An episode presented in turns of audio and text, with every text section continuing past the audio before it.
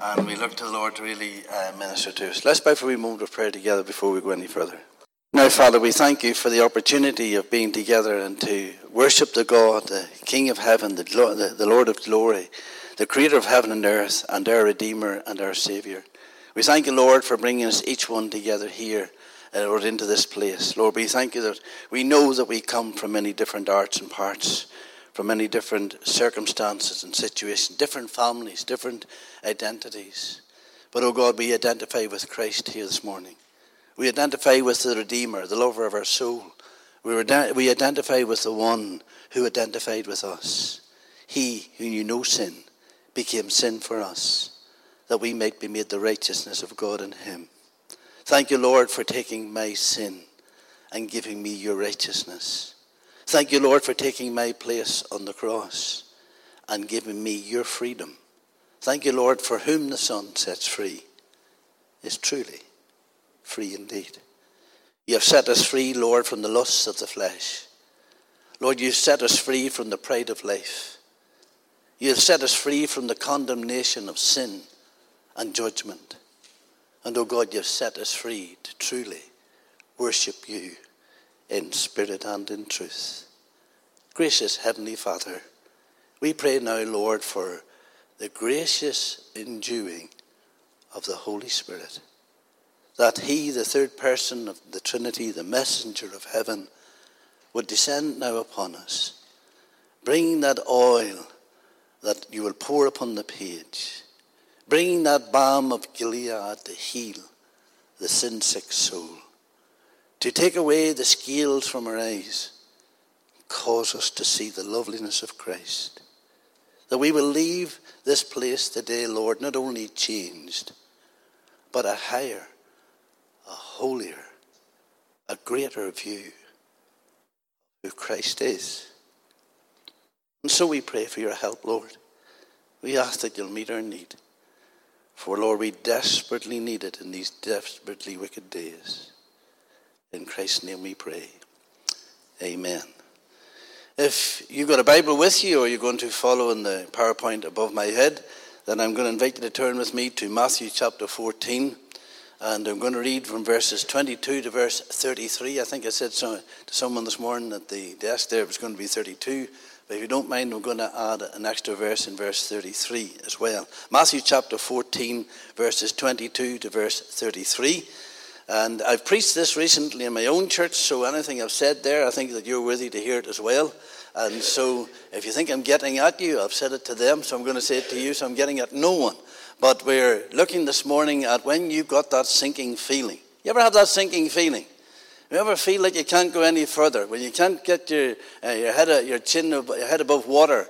When you feel that the world is overwhelming you and the things and the troubles and trials and difficulties of life about to come down on top of you. Whenever all hell is let loose against your walk with God, you ever feel as if you want to throw in the towel and just go back and run freely with the world? Well, uh, you're, you're, uh, you're amongst many because many feel like that. And we're looking at this little subject this morning and trust that the Lord will truly bless it to our hearts. Matthew chapter 14, reading from verse 22 to verse 33. And straightway Jesus compelled his disciples to get into a ship and go before him onto the other side. And when he sent the multitudes away, and when he had sent the multitude away, he went up unto a mountain apart to pray. And when the evening was come, he was there alone. But the ship was now in the midst of the sea, tossed with waves, for the wind was boisterous or contrary. And in the fourth watch of the night, Jesus went on to them, walking on the sea. And when the disciples saw him walking on the sea, they were stirred or troubled, saying, in, uh, It is a spirit. And they cried out for fear. But straightway Jesus spoke unto them, saying, Be of good cheer. It is I. Don't be afraid. And Peter answered him and said, Lord, if it is you, bid me or command me to come unto you on the water. And he said, Come. And when Peter was come down out of the ship, he walked on the water to go to Jesus. But when he saw the wind was violent, he was afraid, and beginning to sink, he cried, saying, Lord, save me. And immediately Jesus stretched forth his hand and caught him, and said unto him, O you of little faith, why did you doubt? And when they were come into the ship, the wind ceased. Then they that were in the ship came and worshipped him, saying, Truly, you are the Son of God. Folks, there are things which often happen to us, events that often occur in our lives, and events that often occur in others' lives that brings out either the best or the worst in them. And you begin to really see that person for who they truly are.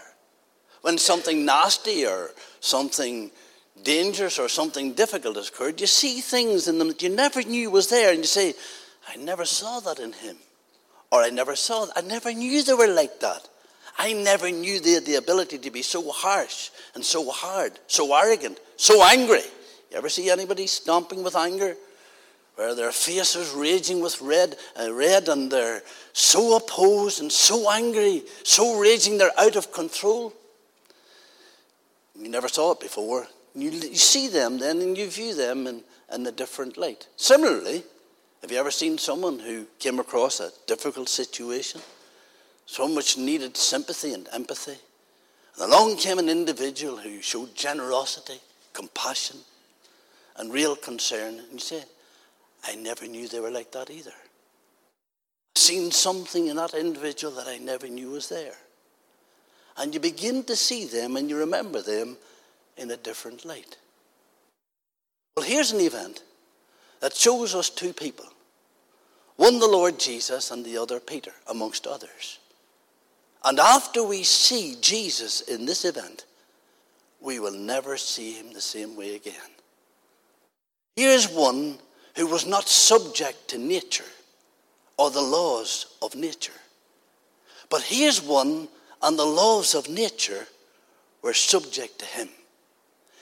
He did something that no one ever imagined he could do. He walked on the water. That's why I can pray for people for healing. Because nature is not, he's not subject to nature. Nature is subject to him. He spoke a word into the tomb of Lazarus and he had to come out. He rubbed some mud on a blind man's eyes and enabled him to see. Here is one that if you truly trust him and rely fully upon him and bring him into every difficult circumstance and situation, he has got full authority and ability to take control of that circumstance and that situation.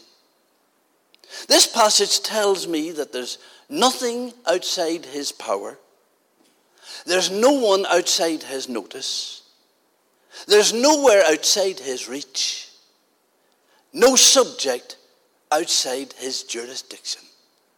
I loved some of the songs that we sang this morning. In fact, I loved every one of them. Some of them I'd never heard, uh, never heard before. Others I've been singing for quite some time. And then there was the old standard, "Would you be free from your burden of sin?" Well, when I was in the little bluegrass group, we used to sing I Saw the Light.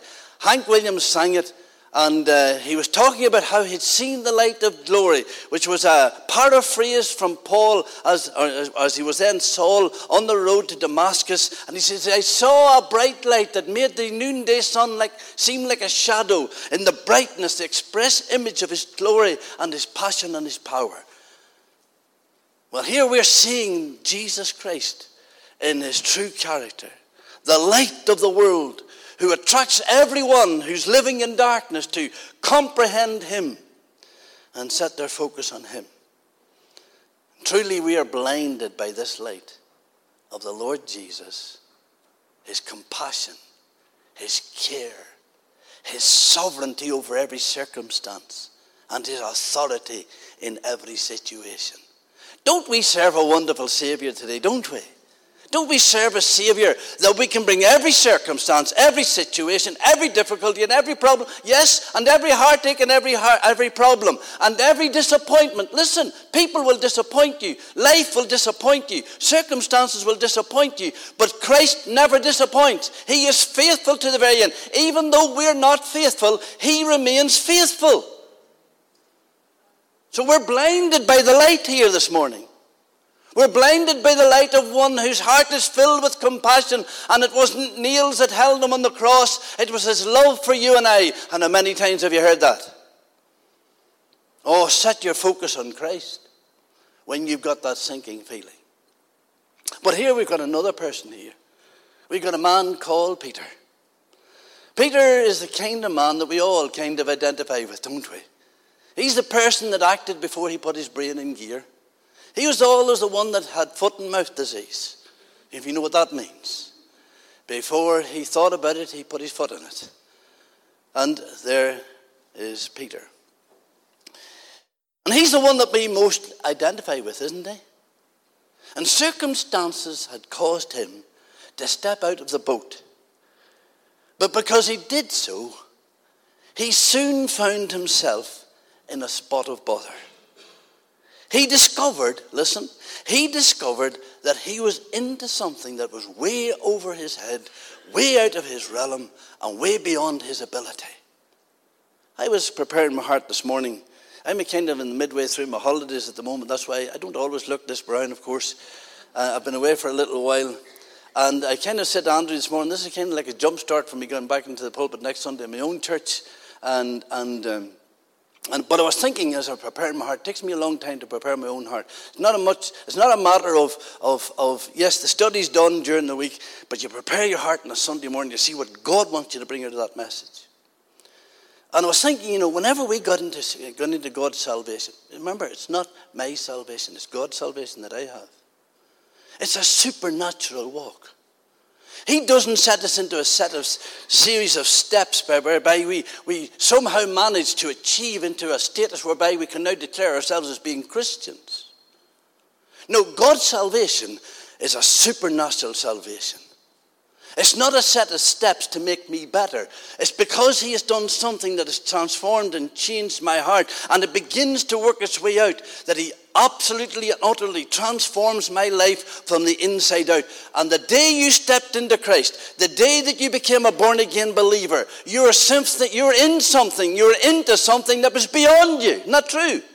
Salvation is not some human kind of steps. It's not, we, don't, we don't look at it rationally. Salvation is a supernatural experience of God in my life. Would there be anybody would agree with that today? I mean, the changes that began to happen the love for God's word, the desire to reach out to the lost, the, the love for fellowship with God's people, the, the sense of, of fellowship that we can enjoy is something that begins to work within us, that begins to work out through us, and it begins to spread through others because it is God's salvation. We have no right to try to put man's slant on it, just as the world is trying to put man's slant on, slant on God's order for the family. It was God's idea for marriage, by the way. God's idea, not man's. We have no right to tamper with that. A supernatural experience. Well, Peter's discovered that he's put himself, he's in a situation where he's way beyond himself. So let's put ourselves into Peter's skin. Let's put ourselves into his shoes. Let's transport ourselves from the comfort of the surroundings of this beautiful building. And let us get ourselves into a boat into the Sea of Galilee. And let's see what the Lord will have to say to us. Because it might be that God is challenging every one of you or some of you. I hope and trust and pray He's challenging every one of us to stretch for the mark of the prize of the high calling. Because if you're not marching forward, you're going stale what I'm saying here? Not going forward, there's no such thing as standing still with the Lord. You go still. And it might be, brothers, brothers and sisters, or brethren, It might be that God is challenging some folk in this church today to get out of the boat, to reach forward to apply something in your life, to do something for God, or to stand up for God. Maybe some of you young men who are recently married, maybe God's challenging you to set up an, a family altar in your home and to bring those rebellious teenagers perhaps around the altar and pray with them. And you know that they're going to fight tooth and nail against everything that you want to do, but you want to bring godly Christian values into your home because the only opportunity you have with your children is between the age of 0 and 16, and after that, the world gets them. It might be in your relationship, you're not married yet, and it might be that he wants to do something or she wants to do something that you know is not moral, not, not right before God. And you want to establish that relationship with God right from the beginning. And it's in God and it's centered upon God, and you have every intention of carrying it through. The moment you set your principles and you're going to live for God, you're going to discover all hell will be let loose against you. Is anybody identifying with this? Maybe in your workplace. The boss expects you to cook the books. Maybe he expects you to do things, be involved in things that you know is not right before God. And it's not infringing his conscience because he's got no conscience, but it's certainly hurting your conscience. And you're taking a stand and you're saying, I'm going to live for God in this new workplace. Maybe some of you are going to university in the, later on in the year. Nail your colours to the mast. But I'm going to tell you the moment you say, I'm going to live for God, I'm not going to allow circumstances dictate who I am or what kind of a Christian I am. I'm going to nail my colours to the mast. You're going to discover that it's going to be the hardest thing to do is to keep and follow through with that vow that you've made to the Lord. Just beside our house on Circle Road in Newtownabbey, there's a new garden, uh, a new set of four houses, sorry, three houses being built. And just there on Thursday and Friday, they were putting in the new gardens. It looks lovely. There's new plants, there's new green area, there's new shrubs been built. They've put down that uh, barrier where they put the, where it'll be stones or whether it'll be chippings or whatever they'll put on it. And it looks gorgeous. I said it's one thing to plant it, it's another thing to keep it. Is that right? It's one thing to make a vow another thing to carry it through. I was asking some of the men, I was saying to Brian there and a few others, I said, uh, I, I was saved before he was even born, which makes me an awful old man. And I was trying to remember who was the pastor here when I got saved. And I can remember as far back as Bill Dunn, but I couldn't remember who was the man before me. Some of the old hands. You don't mind me calling you an old hand? No? You're an old hand anyway. Just look at him, he's old. And, and, and George Wallace. Does anybody here remember George Wallace? Pastor of the church. He, said, he, asked me to give, he asked me to give him his testimony here in the church on the Glen Road many, many times. And I said, kept saying no, no, no. And uh, then eventually he said to me one time, he says, Will you give your testimony? I says, I was full of nerves at those days. And I says, No. He says, Have you got your testimony at all, have you?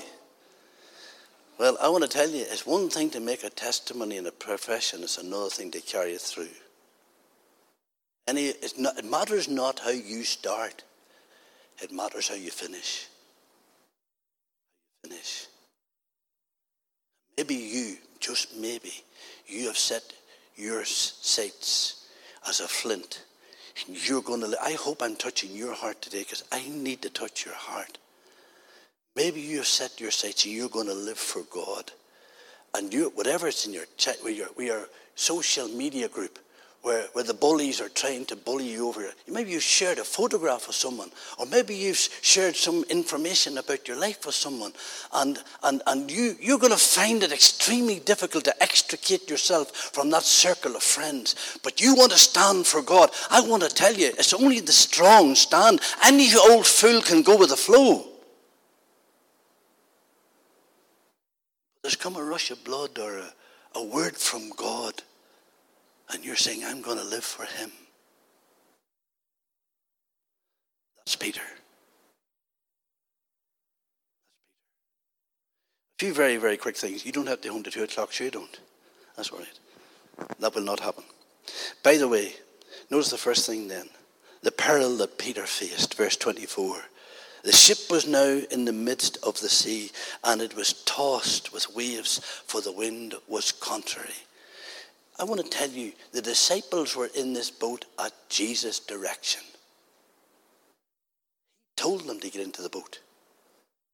What's after happening? Well, if you went back to the end, the beginning of the chapter, they're after feeding the 5,000. We'll refer to that in a few moments, in a bit an hour or two.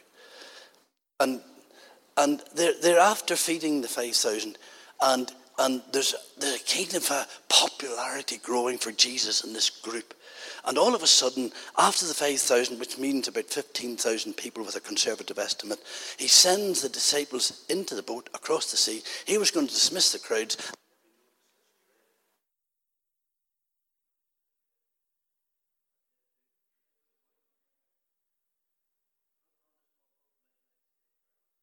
This states and starchy and whatever else. Or maybe that gives me more freedom with my hands. Anyway, uh, he's, he's, he goes up into the mountain and he prays.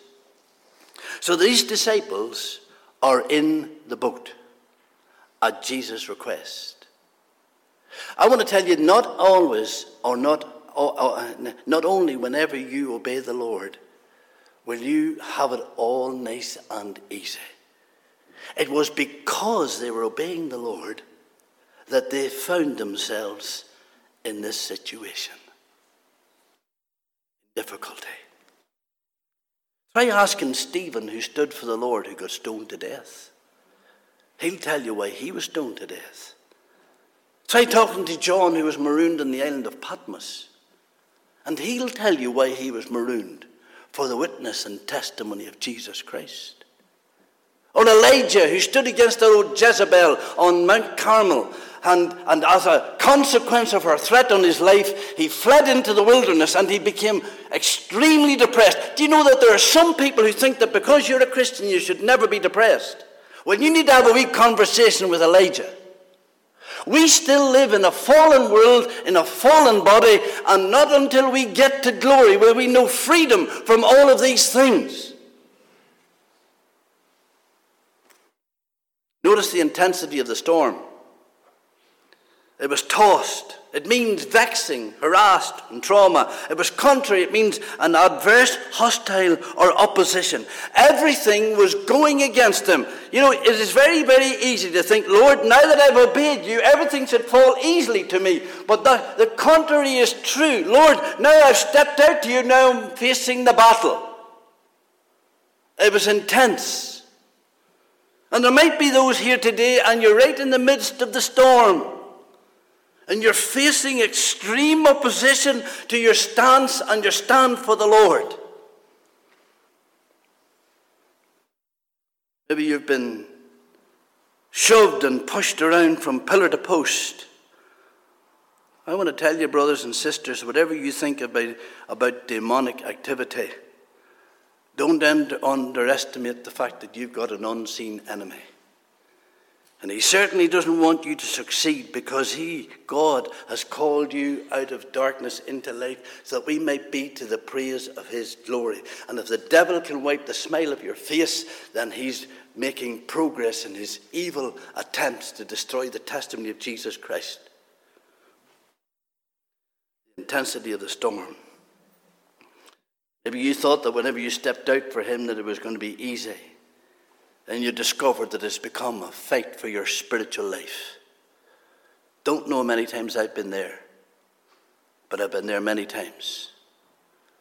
It's not easy maintaining a stand for God when all the fingers of the world are pointing at you, seeking to accuse you.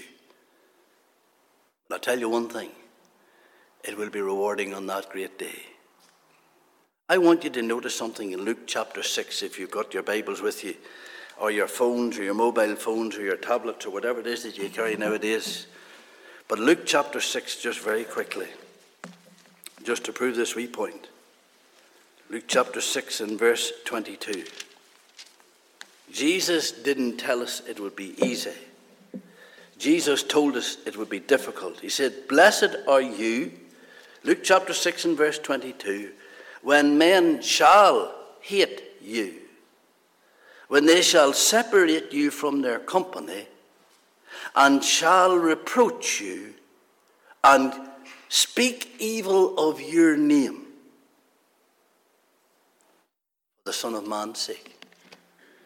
He didn't say it might happen. He didn't say it was a possibility.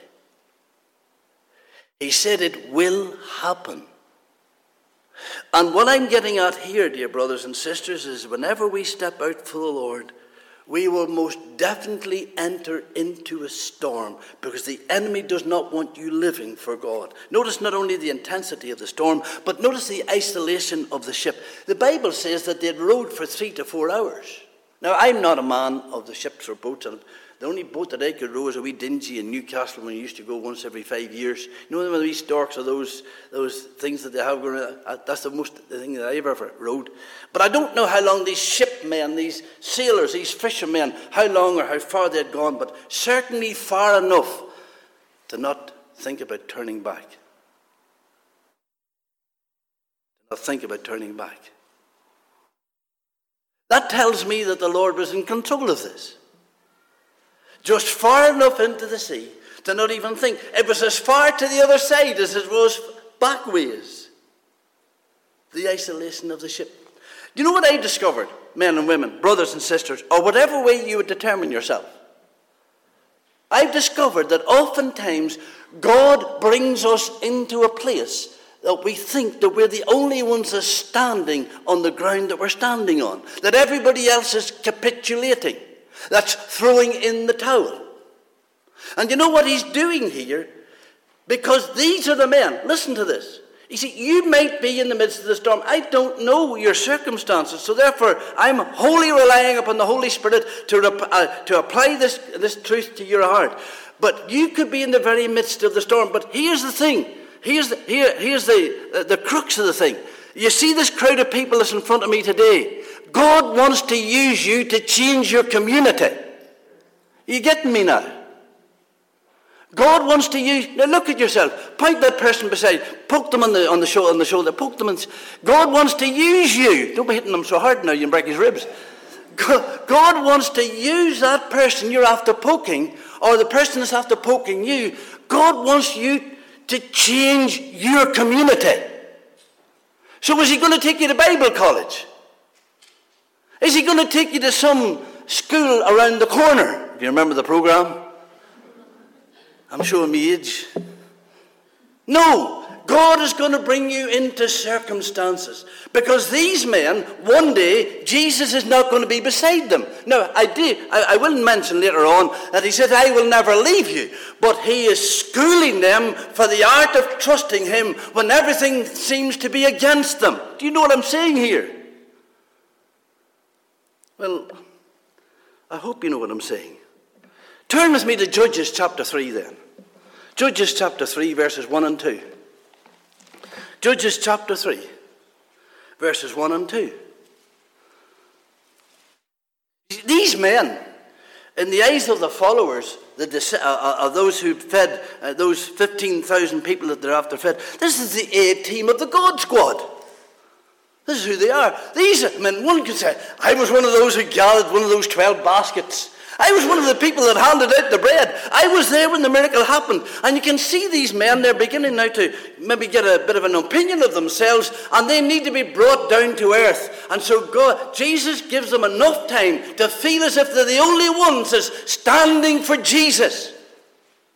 You see, whenever you feel that you're alone, the real you comes out. And those who have got a fatalist kind of an attitude, they want to throw in the towel. We're beat. God's not on the throne anymore. I was blessed with a lovely wee verse the other morning. I'm blessed with many a verse, but this one, I, I use the New Living Translation from a quiet time. I love it. It speaks to my heart and talks the language that I use.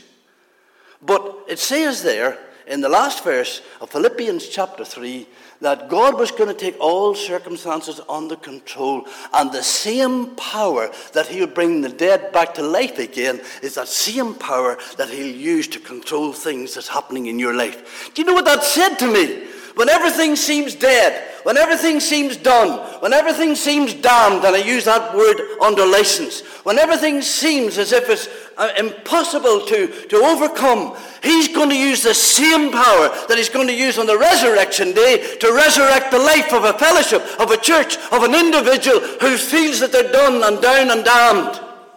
Do you get this? I'm not looking for some little nice, fluffy little spiritual experience. I'm looking for revival power under the same power of resurrection. Speak with a voice that wakes the dead and make the people hear. You get this? Look at Joshua, sorry, Judges, Judges chapter 3. Now these are the nations, look at, which the Lord left. What does it say in yours? These are the nations that the Lord left to test all those Israelites who had not experienced any of the wars in Canaan. Next verse, verse 2. And he did this only, come read it, church, read it out to me. You read it from the PowerPoint here. He did this to do what? Teach them warfare to the descendants of who? Us, who had not previously battle experience. That's God's school. That's God's school. And you wonder why all these boys are coming up with their various opinions and ideas of how men, how Christians should live. And he's wondering now, are we going to uh, capitulate? He's wondering, are we going to compromise? Are we going to throw in the towel? I mean, we're all looking for a spiritual heaven here on earth, aren't we? You're not going to get it. God is here teaching these people how to war. These disciples are going to be the men which will be recorded who turned the world upside down. They brought the gospel. Peter, in his first sermon after the resurrection, there were 3,000 souls saved. Hallelujah! Listen, this is a man who previously denied the Lord in oaths and curses. By the way, you all know what Pentecost is, don't you? Well, I'm in the Neilman Church. I hope you know what it is. Well, do you know at the historical day of Pentecost, there were 3,000 souls put to death? That's whenever Moses came down from the mountain, they built the golden calf, and he told the Levites to go out through the people with their swords to kill those who had idolized this golden calf. And it says, and that's the 50 days after they came out of Egypt, and it says there were 3,000 souls put to death. The letter killeth, the law killeth. It's the spirit that bringeth life. Come into the New Testament day of Pentecost, and souls are living. Under the law and over legalism, people die. But in the life of the Spirit, people come to life again. That true? I don't think I need to come to Neelam Church to teach you this, do I? He's teaching these men you can't exist, you can't accomplish anything apart from me. He's wanting them to see what's in their lives, what's in their hearts. He wants to see how deep down their roots go. The isolation of the ship. Notice the intervention of the Saviour. You know, there is no struggle or battle that you're in, but what, but God wants you to go through it with you. The Lord was very aware of what was happening. It was they that who were not aware that He was with them. There's an old song, I know most of you won't remember it, but it's a good old song. You'll hear it from the Gaithers. Standing somewhere in the distance, you'll find Jesus. I need thee, oh, I need thee. Every hour I need thee, oh, bless me now, my Saviour, I come to thee. Their way was one of panic, fear, and fatalism. But the Lord was standing, conscious and aware of exactly where they were and the situation in which they found themselves. I want to minister to your hearts today. God knows all about where you are. Some of you might be facing health issues. Some of you may be facing opposition at home. Some of you might even feel as if you're the only ones standing in your location. He knows where you are. My uh, nephew, Esther's nephew, my nephew as well, through marriage, of course, Andrew and, and Ruth were up in their house not that very long ago. The wee girl called Rebecca. Not right, they might come here tonight. Rebecca. She sings all the time. What is she? About she's three years of age. I was one day where me and Andrew were going down to the Loch Shore to the play area. They came to visit us. And we, Rebecca was in the back seat in the car seat and she was singing, Blessed assurance. I said, wee child singing Blessed assurance. A great song. But she's always singing. If it's not children's courses, it's hymns. If it's not the new hymns, it's the old. She sings all the time. Now, I happen to be in my little study. I have a wee chair in the study where I seek the Lord. That's my wee corner. Nobody invades that area. And the door's closed and nobody can see me in there. But she was in the hallway. I could hear her playing away with her two wee teddies that Esther has in the bottom of the stairs. And she was play, singing away and playing away. And she was talking to herself. And she was in the, having the best of time just singing. She didn't know that I was in the next room. But but I was very conscious and aware of everything she was doing. Get the point here? Don't let circumstances determine what you think about God. And don't let your circumstances say to you that He's forgotten that you exist. Interesting, Angela you were singing there about goodness, the goodness of God. There was a man used to come to one of the churches I was pastor in Larne, and he says, The sun shining the day isn't God good. And I said to him back, The sun shining whether the, God's good whether the sun shining or not. Isn't that right? God is good all the time. Even, even when I've got ingrown toenails and a sore back and a pain in the head and a pain in the neck like I am to you, or whatever, God is good all the time. And sometimes He's just making us appreciate. Sometimes, whenever people are going through difficult times, I said to you, God is just making you more, uh, um, uh, giving you more appetite for heaven, a greater desire, desire for heaven. Because sometimes we're too well attached to this earth to want to leave it, isn't that right? And God is just making, listen, hold, listen, can I say to you something? Hold on loosely to the things of this world because Jesus is coming back soon. He is. I knew a man, a famous rock star, and he got buried with his best guitars. What a waste. Did you hear about the woman, the man who wanted to be buried with all his wealth? Did you hear this one, did you? He wanted all his money, threw into the coffin with him, threw into the ground. And of course, the wife objected. So she threw a check into the, into the coffin and she kept the cash. and the undertaker said to her, the undertaker, he says, he says, Are you sure you're doing the right thing? Well, if he complains, so let him come back and tell me.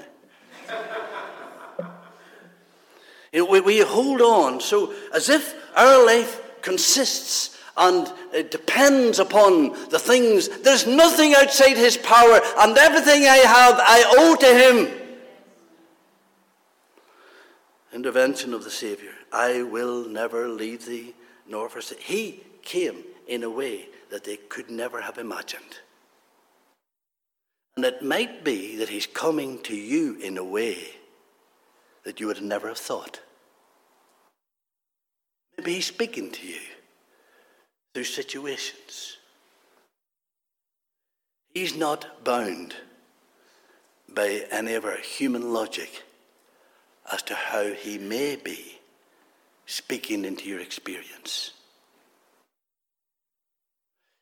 The story of Moses when he was in the backside of the desert for 40 years, he saw this bush that was burning. That was not an uncommon sight. Burning bushes were a regularity in those days when everything was dry and arid. What attracted him to that burning bush was the fact that it was burning, but it wasn't consumed. And he wanted to go and see that great thing. And whenever God got him to the burning bush, he realized he was on hallowed, holy ground. And when God got Moses to where he wanted him, it was then he could speak to him. God got you to where he wants you, where you have nowhere to turn. you can't go back because you've nailed your colours to the mast. You can't go, you can't seem to get any forward because it just seems that this sea. So you're going to cast yourself then to the mercy of the storm. Absolutely not. Do what Peter did. Notice not only the, the peril that Peter was in, but notice very quickly the progress that Peter made. And we'll finish with this. You'll find it in verse 28 and verse 29. He stepped out of the boat. Although the storm raged around them, Peter made significant progress in dealing with the storm. Look at Peter's faith.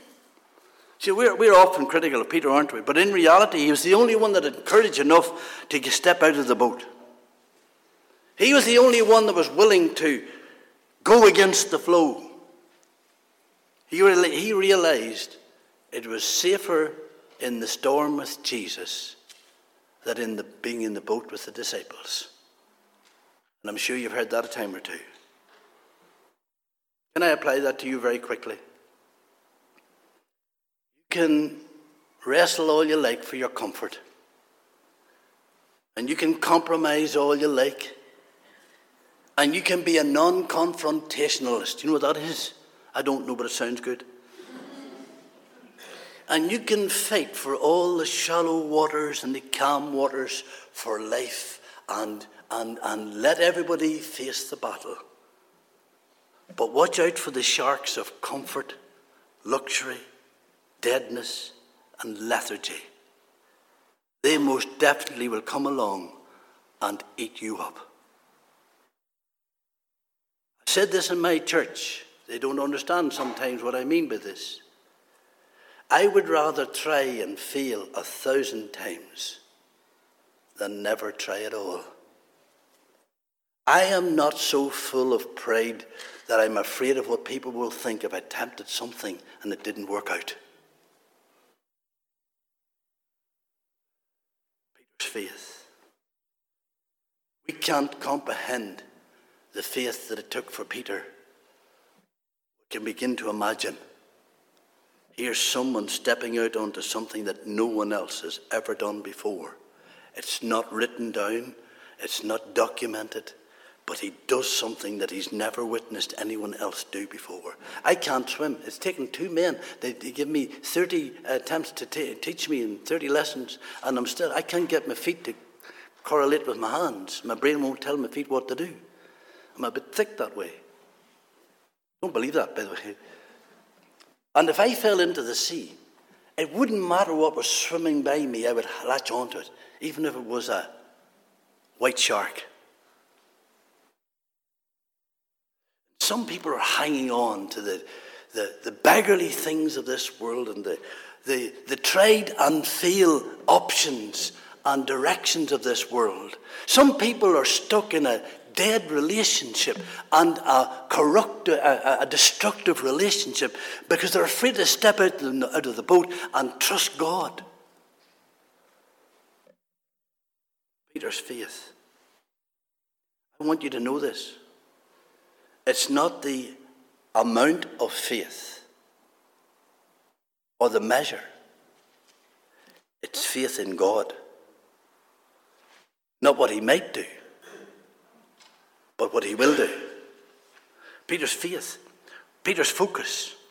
Verse 29 Peter had nothing to stand upon but the word of God. You notice that? Jesus says, Come out of the boat. And he stepped out of the boat. That's just the word of God. Here's our map book, brothers and sisters, isn't it? What it says I am, I am. What it says I can become. Listen, you know what you are? You are a construction site. Do you know that? We are his workmanship created in Christ Jesus unto good works. Paul says, I labour as a woman in travail to Christ be formed in you. Well, listen, the last time I was in the maternity ward was our son Gregory was being born, and it wasn't the easiest thing I've ever seen done. And, and I have quite a number of young converts.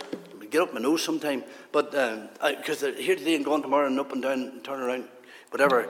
And and and uh, you get such a passion for people. You understand what I'm saying? And, and, and those of you who have, who have a hunger to see God work in your church and in your community, you get a hunger to see people stand for God and experience all that God has for them.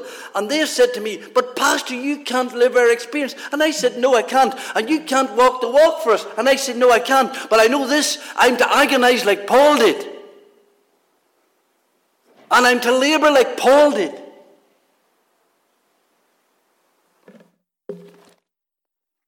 But that's the word that we build our lives on, folks. That's the word. Peter's focus was on, he told me to get out of the boat. Can you imagine how stupid it must have seemed? Where are you going, Peter? I'm going to talk, walk, I'm going to walk over to the Lord here. But Peter, that's water. Ah, he says, I know that. It made it look stupid and foolish. And it doesn't matter how stupid and foolish it looks. If God says it, do it. You hearing me? Peter's focus. Notice Peter's failure. As soon as he took his eyes off the Lord, he began to sink. He allowed the circumstances to overwhelm his focus on who Jesus was. And that's the moment he began to sink. As long as we are following the will of the Lord, I often say this we're immortal until God's done with us. Until He's done with us. Anyone can make a profession, anyone can sing. I surrender all. Anyone can make a vow to the Lord. It's quite another to face the fight and see it through. Do I need to apply this to you today? Maybe there's someone here today and you've failed. You've failed. Started out nice and bright, but circumstances overwhelmed you. You got your eyes off the Lord. In this very, very quickly, look at verse 30. Peter prayed. In the moment of despair, Peter prayed three short words Lord, save me. It's a prayer of recognition Lord, save me.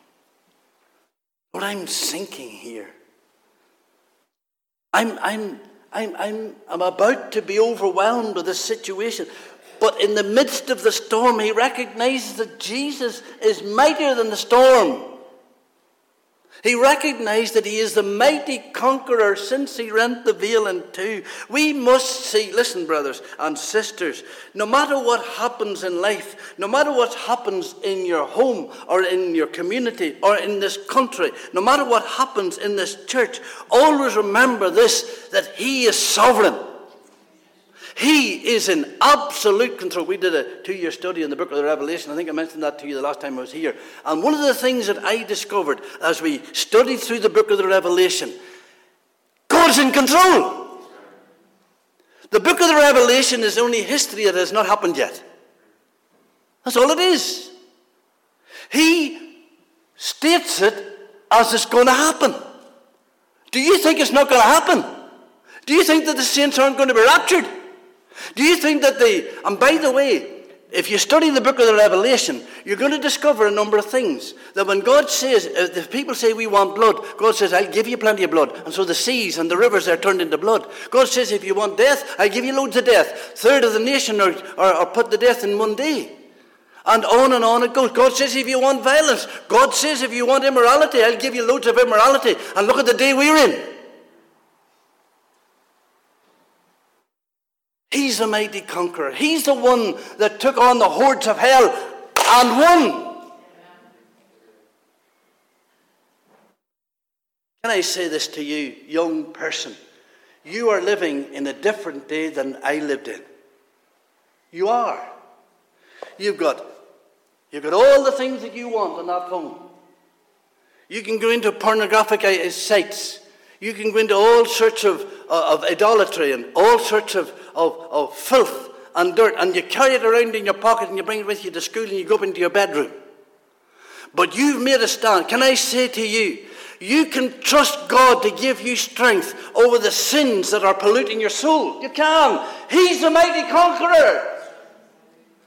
There's, perhaps there's a habit Or perhaps there's some addiction that has taken, and, and you were born with it perhaps. Maybe your mother or father was a cocaine addict, and I have people like that in church, and, and you were born with an addiction, and you know nothing other than what, what addictions bring. But I want to tell you, He can break the power of cancel sin and set the prisoners free. And Peter realized, I see the one who, has, who, who, who is Lord over nature, over gravity, over the things of, of the world. That's who we need to recognize. There's a prayer of submission. Lord, if you don't do it, it's not going to happen. As long as you're trying to handle it, it'll beat you. It's a prayer of expectation. Peter expected the Lord to do something about it. Of course, Peter took him by the Lord took Peter by the hand, and then he took him and placed him back into the boat and the disciples had a different picture of who Jesus is from that moment on. We've never seen it in this fashion before in another place, it says. What manner of man is this that even the winds and the waves obey him? Is that the Jesus you follow? Is your ship sinking? Have you got that sinking feeling? I want to tell you, you can look to the one who was Lord over sinking ships.